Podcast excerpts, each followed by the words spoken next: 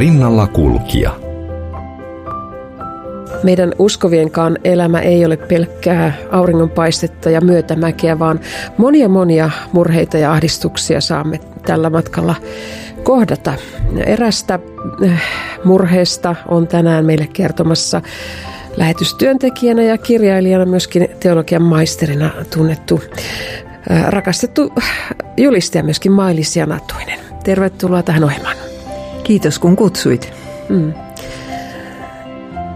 Kerrot tänään surusta ja murheesta, joka liittyy sinun omaan perhepiiriisi. Mutta ennen kuin mennään siihen, niin kerropa Mailis, millaisen perheeseen olet syntynyt? Minä olen syntynyt semmoiseen perheeseen, että isä ja äiti oli 19B, kun ne meni naimisiin. Isä on evakko tuolta Karjalasta ja äiti on savolaistyttö. Ja sitten 20V, kun minä synnyin ja, ja sitten kun minä olin neljävuotias, niin jo, jo neljäs oli syntynyt yksi, yksin kappaleen ja kun äiti lähti lypsylle kesällä, niin se jätti minut vauvaa hoitamaan neljävuotiaana ja – siitä tuli mulle semmoinen velvollisuuden tunto, että siitä minä en pääse. Ehkä jos terapiaan menisi, niin voisin päästä, mutta en, en ainakaan muuten. Ja tota, loppujen lopuksi sitten, ää, sitten syntyi vielä sillä, että meitä on yhteensä kahdeksan, että neljällä vuosikymmenellä ollaan synnytty. Minä 40-luvulla, kolme henkeä, neljä henkeä 50-luvulla, kaksi henkeä 60-luvulla ja vielä 70-luvulla, kun isä ja äiti oli jo 42, niin syntyi mulle pikkuveli. Minä olin silloin jo opiskelemassa. Hmm. No sä kerroit tuossa, että isäsi joutui lähtemään aikoinaan evakkoon, niin muisteliko hän noita aikoja ja miten, miten raskaita ja vaikeita ne olivat hänelle? Muisteli toki. Hän oli 10-vuotias, kun talvisota syttyi ja sitten 14, kun sota päättyi. Ja tota, aika isossa vastuussa oli kyllä sitten. Veljet oli rintamalla ja isä, hänen isänsä oli huono kuntoinen. Ja tota, kyllä isä muisteli ja, ja minä olin sen verran fiksu, että kun isä jotakin muisteli, niin minä kohta kirjoitin se ylös. Ja nyt korona-aikaan, kun kaikkea kerkisi tehdä, niin minä kokosin ne kaikki jutut ja kirjoitin sukulaisille isän lapsuudesta semmoisen eh, kirjan tapaisen, että evakkopoika. No se ei ole kuin sähköposti, mutta, mutta tota, kumminkin kirjoitin. Mm. Vieläkö vanhempasi elävät? Ei, isä kuoli yhdeksän vuotta sitten ja äiti viisi vuotta sitten. Isä kuoli kasivitosena ja äiti kasiysinä. Mm. No sanoit, että kahdeksan lasta. Siinä mm. oli ko- kovasti työtä ja puuhaa.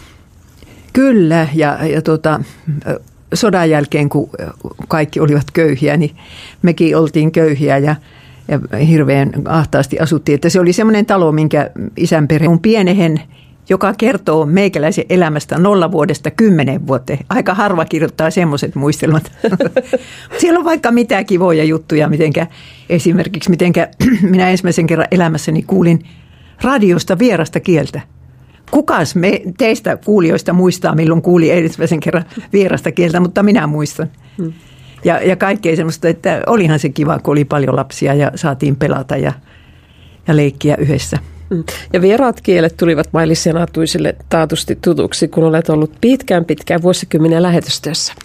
Niin, että minähän olen opiskellut kymmentä vierasta kieltä.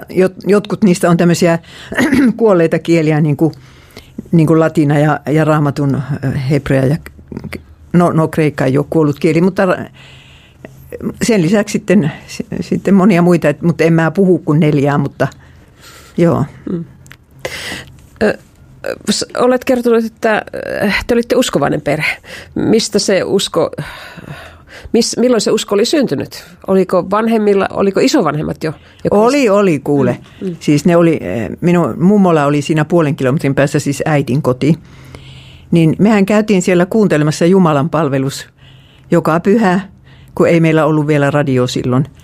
Ja me lapsetkin istuttiin siellä salin sohvalla ja kuunneltiin ja en minä tiedä mitä jäi mieleen, mutta, mutta kun pyhäkouluakin pidettiin, niin, niin kyllä, kyllä, kyllä. Ja, no isä nyt ei ollut alun perin niin kovin uskonnollinen, mutta äiti oli ja äitillä oli ollut uskovainen kansakouluopettaja ja tämmöinen körtti, että äiti oli körtti ja myöhemmin oli sitten vähän muutakin, mutta – joka tapauksessa, että meillä niin kuin virsiä veisaamalla meitä on kasvatettu. No kun siinä oli kahdeksan lasta Pirtissä, niin, niin olihan siinä varmaan vilskettä ja vilinää. Mitenkäs hyvin vanhemmat pystyvät sitten niin sanotusti jakamaan ne kakunpalat tasan? että kaikille riitti aikaa ja, ja syliä ja huomiota? No ei mitenkään. Minulle ei ainakaan syliä ole riittänyt sen jälkeen, kun seuraava syntyi. Minä olin silloin vuoden ja kuukauden. Mutta, tuota, mutta isommat hoiti pienempiä. Että ei siellä, ei minun mielestä ketään ole sillä laiminlyöty. Mutta ei sillä kyllä myöskään hyysätty kuin nykyaika, että isä ja äiti oli töissä pellolla vaikkapa ja, ja minä saatoin katsoa sitten lasten perään. No, minkälainen oli kasvatus tuohon aikaan? Vanhempia piti kunnioittaa ja, ja varmaan kuunnella ja totella.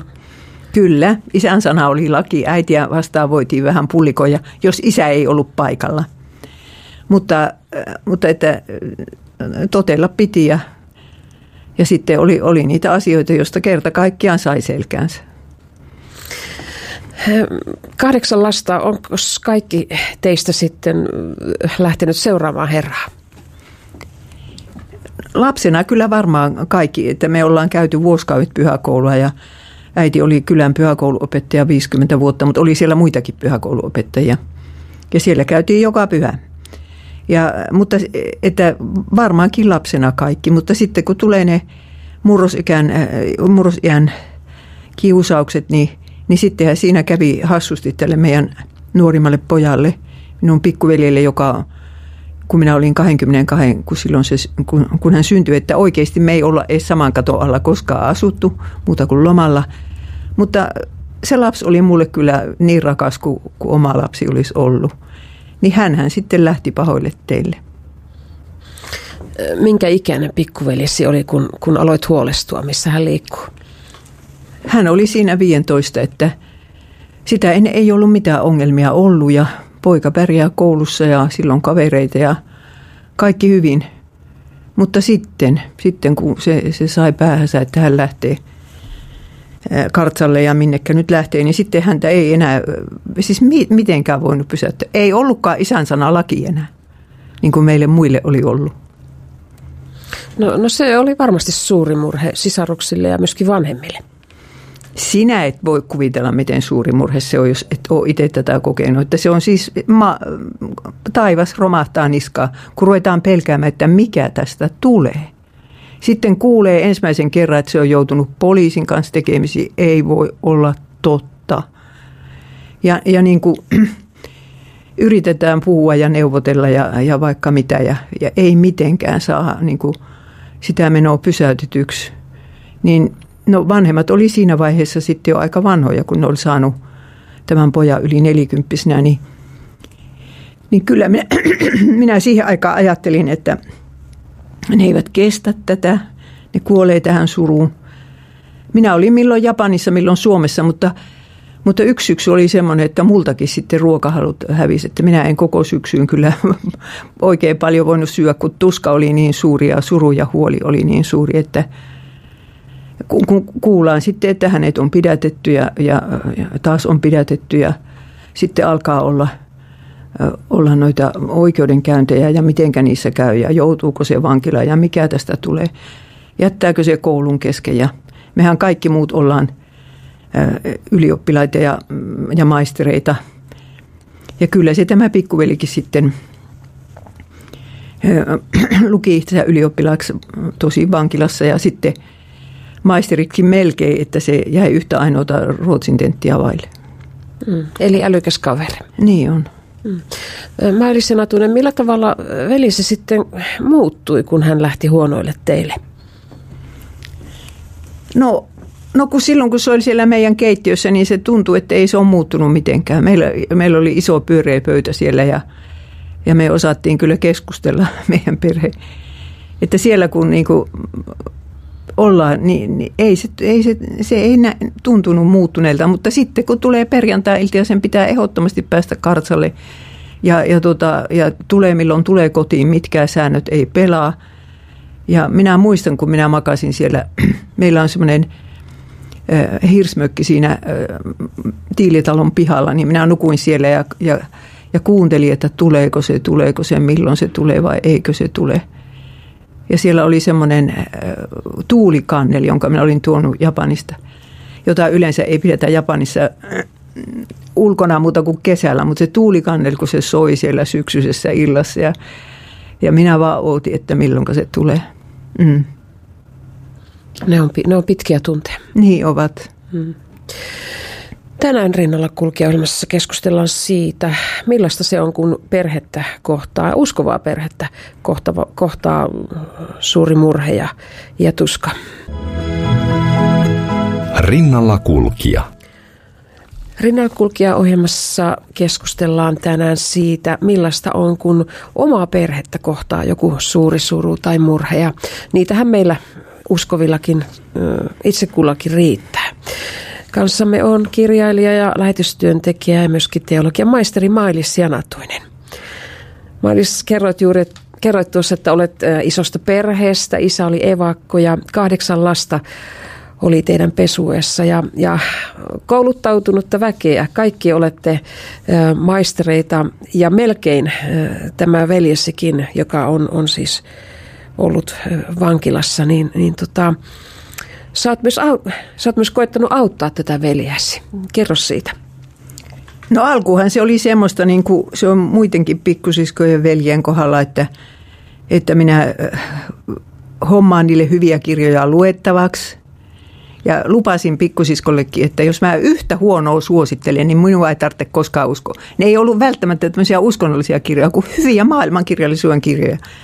Ja sitten, sitten leireille – kristillisille leireille ja hyvää rippikoulu. Ja minun pikkuveli kävi Opkon rippikoulu. Ja varmaan oppikin siellä yhtä ja toista. Ihan viime tipassa.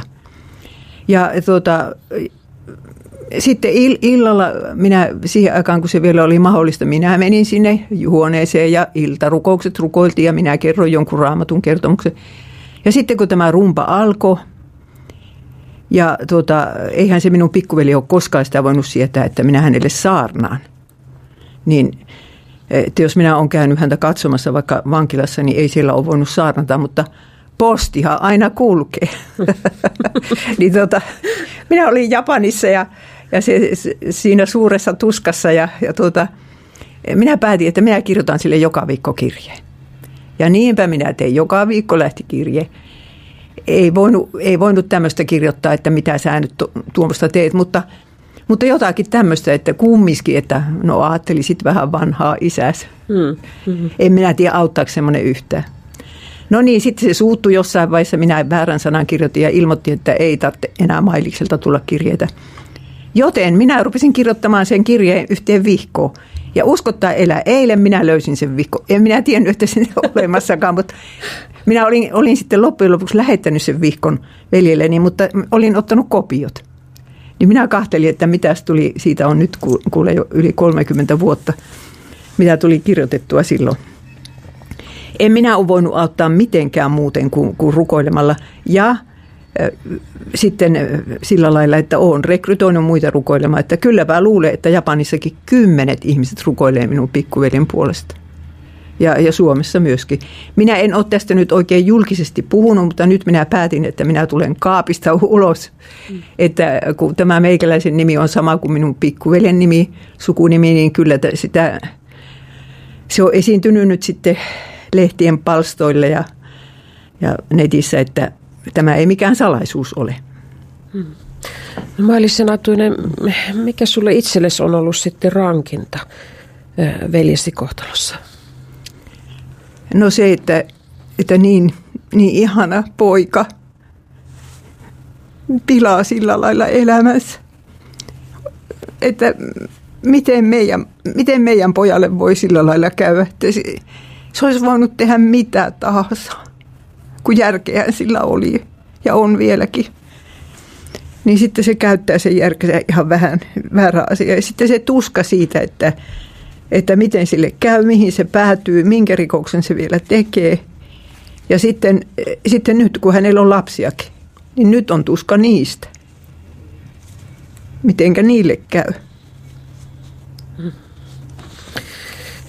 Sanotaan, että pienet lapset tallaavat syliä ja isot sydäntä, niin, niin se on ollut varmasti raskasta myös isällesi ja äidille. Se oli, se, se oli alkuun semmoista, että että kyllähän niiltä meni elämä ihan sekaisin, että silloin kun, silloin kun minun veli eka kertoa pidätettiin 90-luvulla, niin oli yksi vaihe, jolloin äiti makasi sängyssä. Ei se noussut sieltä. Ja, ja isä tuntui, että se, on, se menee ihan sekaisin, mutta äh, sitten kun rupesi äh, lukemaan Iisalmen sanomissa ja Savon sanomissa näitä juttuja, mitä me, minun veli on tehnyt, niin kerrankin me, me niin kuin, niin kuin niskakyyryssä odotettiin niitä lehtiä, että kun ne tuli sinne postilaatikkoon, että nyt kuka käy hakemassa ja luetaan, mitä siellä lukee. Koska eihän sukulaisille tiedoteta mistään mitään. Me saadaan lukea lehdestä niin kuin muutkin. Niin tota, kerran minä sitten sanoin isälle, että kuule, kun siellä oli lähdössä kaupunki, että se, joka sinua siellä tänä päivänä tervehtii, niin se on sun totinen ystäväsi. mutta mutta si, siinä kävi niin päin, että, että kyllä minä luulen, että koko seurakunta, siis Iisalmen seurakunta, että ne, ne kyllä jollain lailla niin kuin säälitteli minun isä ja äitiä. Koska ne olivat innokkaita seurakunta-ihmisiä ja äiti lauloi kuorossa ja piti pyhäkoulua ja, ja isä taas sitten kaikki tämmöisiin myyjäisiin kasvatti niitä kukkia ja pensaita ja, ja kaikkea tämmöistä. Niin, että sitten minä kuulin, että joku äitiystävä oli sanonut, sanonut että tuota, kun näkee tuon Kirstin kadulla kulkevan, niin siitä jo saa jonkunlaisen lohdutuksen. Että kun tietysti muillakin oli murheita ja ne näkivät, että äiti kuitenkin kantaa ne surut niin kuin uskossa ja toivossa. Mutta oli se yksi pyhä kyllä, jolloin minä sanoin, että kehataanko me lähteä kirkkoon. Vai jäähänkö kotiin, että kaikki tuijottaa meitä siellä. No kyllä me kumminkin kehattiin ja en minä usko, että kukaan pahalla silmällä katsoo. Mm, mm. Niin varmasti rukoilivat. Mm. Maalis Janatuinen, oliko tämä asia teidän perheessä sellainen, että että pystyitte sitä yhdessä jakamaan vai kantoiko kukin sitä surua yksin? No voi olla, että siinä tuli pikkusen semmoista, että mitä tässä nyt pitäisi tehdä, että me oltiin, meitä oli niin paljon meitä isoja siskoja ja veljiä. Voi olla, että oltiin jonkun verran eri mieltä, mitä pitäisi tehdä. Mutta kyllä me kuitenkin ollaan tähän päivään asti yhtä köyttä vedetty. Ja, ja tuota, ja sitten isälle ja äidillekin kumminkin kävi, vaikka minä muistan kyllä sen kerran, kun ensimmäisen kerran tuli tämmöinen pitkä tuomio. Niin No se nyt oli sitten taas niin, että isä sanoi, että hän ei ikinä näe sitä poikaa enää vapaalla jalalla, kun isä luuli, että hän kuolee vähän nuorempana kuin kuolikin. Ja, ja tota, sitten siinä oli ikkunalauvalla semmoinen laatikko, missä oli raamatun lauseita. Niin niin minä vetäisin siitä raamatun lauseen ja siinä luki niin, että meidän Jumalamme ei ole meitä hylännyt. Ja minä liimasin teipillä se raamatun lauseen siihen jääkaapin oveen. Ja kaipa se oli siinä ovessa niin kauan kuin se minun pikkuveljen tuomio sillä kertaa kesti. Että, että tuota, näiden raamatun lauseiden ja, ja Jumalan lohdutuksen kautta me kestettiin. Että sitten loppujen lopuksi äiti oli, oli tämmöinen uskovainen, joka uskoi, että Jumala kyllä kuulee rukoukset. Ja isä siinä vieressä yritti samalla lailla uskoa. Mutta sitten kun, sitten kun tuota, isä oli ihan viimeistä joulua eli siinä ja, ja kuolemaisilla, niin, niin, tuota, niin silloin hän jotenkin sanoi sen, sen, että hän on varma, että, että hän näkee sen pojan vielä taivaassa.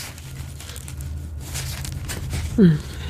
Ne ovat, ne ovat kyllä kovia asioita, tällaiset kun ne tulevat kohdalle. Mailis, Mailis Senatuinen, olet varmaan useankin kerran puhunut Jumalalle veljestäsi ja, ja itkenyt kipuasi myös hänelle.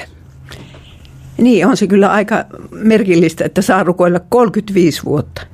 Ja tuntuu, että vastaus ei, vastausta ei tule, mutta anteeksi, nyt, nyt minä otan tämän takaisin, koska vastauksia on tullut kyllä tässä matkan varrella. Että kävi, siis esimerkiksi se, että veli sai sen koulussa loppuun ja opiskeli oikein hyvin tuloksin ja, ja tuota, ja lapsia hänellä on ja, ja kaikenlaista on, on tapahtunut, että, että Jumala on kuullut, kuullut nämä rukoukset. Mutta kuinka monta kertaa me ollaan ajateltu, että tämä oli viimeinen linnareissu, mm. eikä kuitenkaan ollut. Niin, että, että semmoista, semmoista suurta rukousvastausta ei ole tullut, mutta pieniä on tullut niin paljon, että uskossa ja toivossa ollaan kestetty. Ja ihanaa, että se on se veli hengissä ja, ja hyvissä voinnissa ja että ei, niin, siitä, siitä olemme kiitollisia. Mm. No Mailis Janatuinen, sä oot käynyt myös tapaamassa veljäsi vankilaissa, niin minkälaisia ne kohtaamiset on olleet? No, kaikenlaisia. No minäpäs kerron yhden jännän jutun tässä. Mm. Tämä oli 80-luvun lopussa, niitä alkuaikoja varmaan. Ja tuota, kun veli oli pidätetty ja se oli pidätetty sitten tuolla Oulun läänissä ja, ja tuota, me tajuttiin, että me ei keritä tänä viikonloppuna, kukaan meistä ei ehdi sinne vierastunnin ajaksi. Mutta minullahan oli siellä kaveri, Olavi Rimpiläinen. Piispa. me oltiin yhdessä tuossa STI-hallituksessa ja, ja meistä oli oikein tullut kaverit sitten, niin minä soitin Olaville, että etkö mitenkään kerkisi käydä kahtomassa mun veljeä, kun se istuu siellä putkassa. Niin Olavi vastasi, että kyllä minä käyn. Että minäpä käyn huomenna aamulla, siis lauantai-aamuna. No se oli mennyt sinne kuule ja tiedätkö vankilassa sanoo, että tämä ei ole mikään vierastunti. Joten piispa otti siellä vierastuntia. Ja sitten se sanoi mulle, että minä myöhästyin siitä kokouksesta, johon minä olin menossa. Ja minä niin kauhistuin, että myöhästyit se sieltä, että se oli jonnekin Pohjanmaalle menossa. Niin Olavi sanoi hyvin rauhallisesti, että minä alan olla siinä asemassa, että ei ne aloita ennen kuin minä tulen paikalle. Mutta siinä kävi niin hyvin, että minun pikkuveli ja piispa ihastuvat toisiinsa. Ne ei koskaan uno, unohtanut toisiansa, että piispa lähetteli joulukortteja aina, kun se tiesi, missä mun pikkuveli on. Niin, mm. että semmoinen oli Olavi Rimpiläinen. Mm. Niin.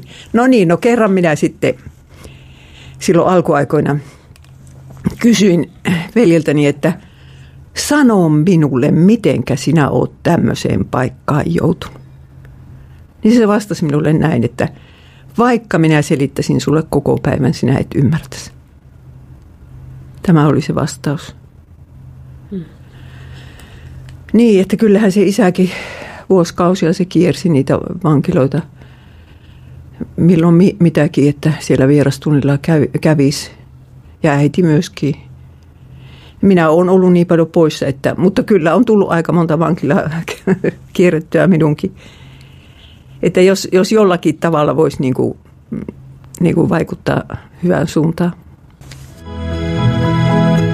Rinnalla kulkija. Marja Salmisen seurassa rinnalla kulkea on kirjailija, lähetystyöntekijä ja teologian maisteri Mailis Janatuinen. Mailis, olet tänään kertonut siitä, millainen suru ja tuska se on ollut, kun yksi sinun sisaruksistasi, nuorin veli, on eksynyt rikosten teille ja millaista pitkää pitkää odotusta ja rukousta se on, se on ollut koko perheelle, kun odotetaan ja toivotaan, että, että veli sieltä vielä nousee ja varmaan vielä, vielä nouseekin, Jumala kuulee rukouksia. Mutta sä oot kirjoittanut kärsimyksestä kirjan nimellä Ja Herra otti, Jopin kirjan selitys. Minkä verran sä oot peilannut omia kokemuksia kärsimyksestä tähän kirjaasi, esimerkiksi tuota veljesitapausta? Minähän kirjoitin siihen kirjaan omistuskirjoituksen, joka kuuluu näin, että omistan tämän kirjan pikkuvelilleni, joka tietämättään on opettanut minua lukemaan Jobin kirjaa. Se on suorastaan omistettu tälle veljelle. Minä kirjoitin tämän 90-luvun lopussa tämän kirjan ja vielä tänä päivänä pidän sitä pääteoksenani. Siitä on kolme painosta loppuun myyty, mutta kyllä sitä varmaan kirjastosta löytyy. Ja, ja tota, Jobin kirja se ei rupesi vaan puhumaan siitä, että, että siinä kirjan alussa on tämmöinenkin lause, että tämä on kirja sinulle, joka olet menettänyt sen, mitä ilman et uskonut voivasi elää. Että se on todellakin siis ihmiselle, joka on kokenut jonkun suuren menetyksen. No meillä se menetys oli se, että niin kuin se pikkuveljen normaali elämä. Tai tietysti me toivottiin, että se tulisi onnelliseksi. Tämä menetys sitten oli, mutta ää, niinpä se vaan Jobin kirja rupesi puhumaan, että kun, kun Job menetti ensin omaisuutensa, sitten lapsensa, sitten terveytensä, eikä kuitenkaan kironnut Jumalaa. ja käy näitä keskusteluja Jumalan kanssa. Ja sitten minä löysin siitä Jobin kirjasta niin kuin totisen lohdutuksen. Ja semmoisen vielä, jota en ole löytänyt mistään kommentaarista. Että katson, että se on minun pääteokseni tuo. Ja Herra otti vaikka paljon muita kirjoja, on sen jälkeen kirjoittanut.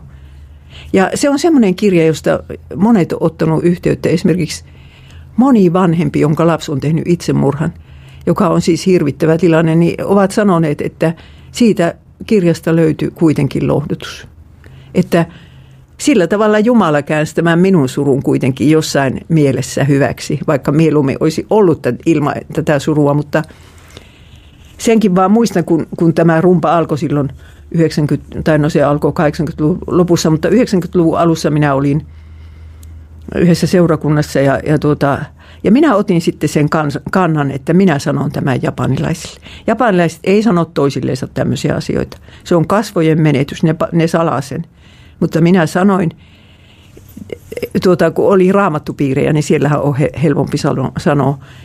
Niin sitten yksikin mummo sanoi mulle niin, että, että me kaikki ollaan sitä mieltä, että Jumala on antanut sinulle tuommoisen surun, kun sinulla ei ole omia lapsia, niin sä et yhtään ymmärtäisi, miten, minkälaisia suruja vanhemmilla on, jos ei sulla tuota olisi. Että ne, niin kuin japanilaisetkin tajus, että minä sentään jotain opin tästä asiasta. Ja, ja niin kuin ymmärtämään toisten ihmisten kärsimystä. Hmm. Mailis Sinatunen, Jumala on tarkoittanut seurakunnan meille perheeksi, jossa voimme jakaa ne vaikeatkin asiat ja tukea ja rukoilla toistemme puolesta. Mutta on, on asioita, joita ei varmasti kovin helposti lähde avaamaan. Se voi olla mielen sairastuminen tai läheisen itsemurha tai, tai avioero tai, tai juuri niin kuin olet tässä kertonut oman perheesi murheesta siitä, kun nuori veljesi on eksynyt rikoksen teille ja on vankilassa, niin, niin tota, mitä sinä toivoisit? Pitäisikö näitä asioita jakaa rohkeammin vai, vai millä tavalla itse olisit halunnut, että ollaan rinnalla kulkemassa tässä sun surussa? Kyllähän se pieni, pien piiri on se, se tärkeä juttu.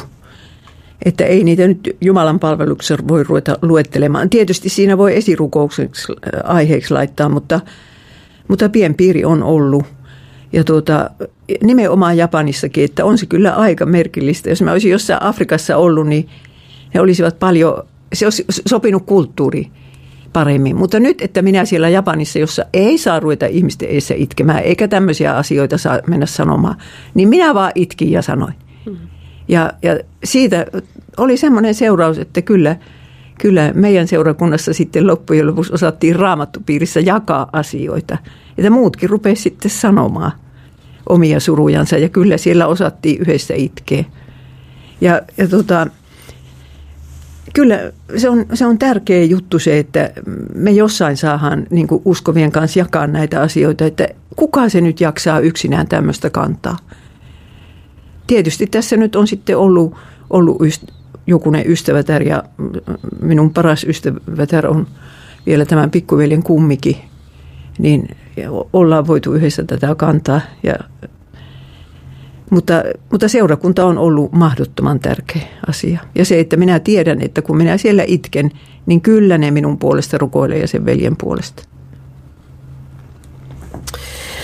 Mailisena Tuinen, Jeesus näki hyvin ter- tärkeäksi sen, että myöskin vankeja muistetaan ja käydään katsomassa, kun hän sanoi, että viimeisellä tuomiolla meitä punnitaan sen mukaan, miten me ollaan myöskin siinä, siinä tehtävässä onnistuttu. On, on jaettu omastamme, on muistettu köyhiä ja, ja myöskin näitä vankeja, niin, niin mitä ajattelet siitä? He ovat Jeesuksen sydämellä. Kyllä.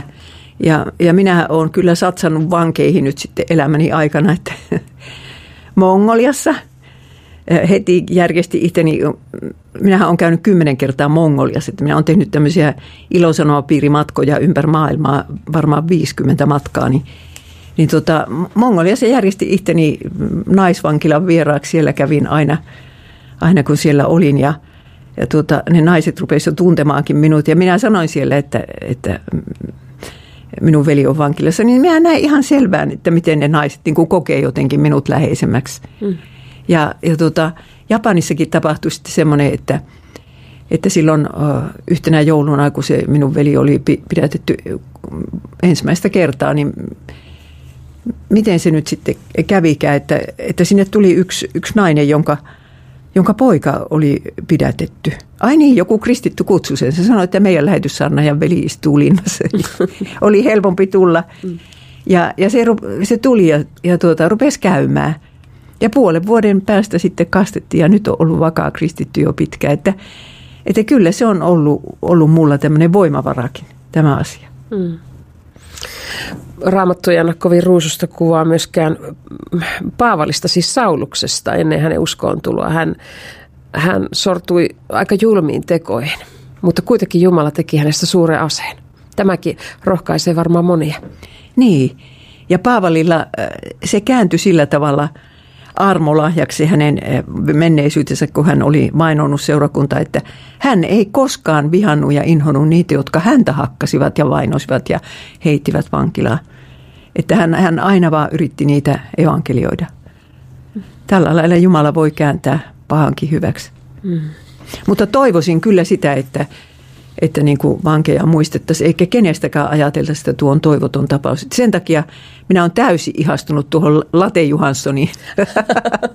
minä olen sille pari kertaa sähköpostikin kirjoittanut ja Siis se on niin ihana juttu, että tuommoinen kolminkertainen murhamies muuttuu tuommoiseksi laupiaksi lampaaksi. Ja, ja siitä kaikesta näkee, miten Jeesus on hänelle tärkeä.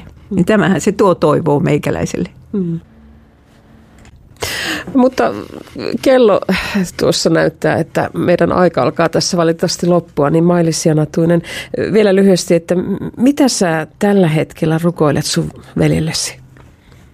No sitä, että se, se jo tämän vankilareissu aikana tulisi usko. Että se näkisi, että mi, miten tyhjä ja turha tuommoinen elämä on ollut.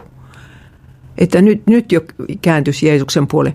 Nimittäin minun veljessä on se hyvä puoli, että hän ei ole koskaan Jumalaa kieltänyt, ei pilkannut eikä mitään tämmöistä suhtautunut hyvin kunnioittavasti ja hän, hän niin kuin tietää uskoasiat. Niin, että tulisi sieltä sitten sydämessä, että se ei huuto, että Jeesus, auta minua. Ja nyt me ristimme vielä kädet ja rukoilemme veljesi ja kaikkien vankien puolesta. Kuule, nyt saat sinä rukoilla. Mm. Kiitos rakas Jeesus, että sinä rakastat myöskin niitä, jotka ovat tuolla kärsimässä tuomioitaan. Ja, ja sä näet sen kivun ja tuskan, joka sinne kunkin tarinaan liittyy. Kiitos Jeesus, että sinä et hylkää ja, ja sä kuulet heikotkin huokaukset. Ja me pyydetään lähettämään niitä valon enkeleitä, niitä, jotka kertovat Jumalan rakkaudesta ihan jokaista ihmistä kohtaan, sitäkin kohtaan, joka on, on jonkun rikoksen tehnyt. Herra, armahda armahda ja anna synnit anteeksi ja tule rakkaudeksi ja valoksi ja uudeksi aluksi jokaiselle vangille. Herra, kiitos, että kierrot heidät oikein rakkauteen ja muistutat siitä, että sinä olet isä, joka, joka ei koskaan hylkää. Ja heikkokin huokaus, se kyllä kuullaan. Siunaa isä myöskin omaisia, jotka ovat huolissaan, jotka ovat murheissaan ja, ja peloissaan, että missä se omainen taas menee, joka on siellä rikosten teille. Herra, sinä olet kaiken lohdutuksen Jumala. Kiitos Jeesus, että siunaat ihan jokaista vankia ja anna vankila läheteille jatkuvasti sitä, sitä elämän leipää ja sitä vettä, joka, joka virvoittaa ja tuo uutta elämää.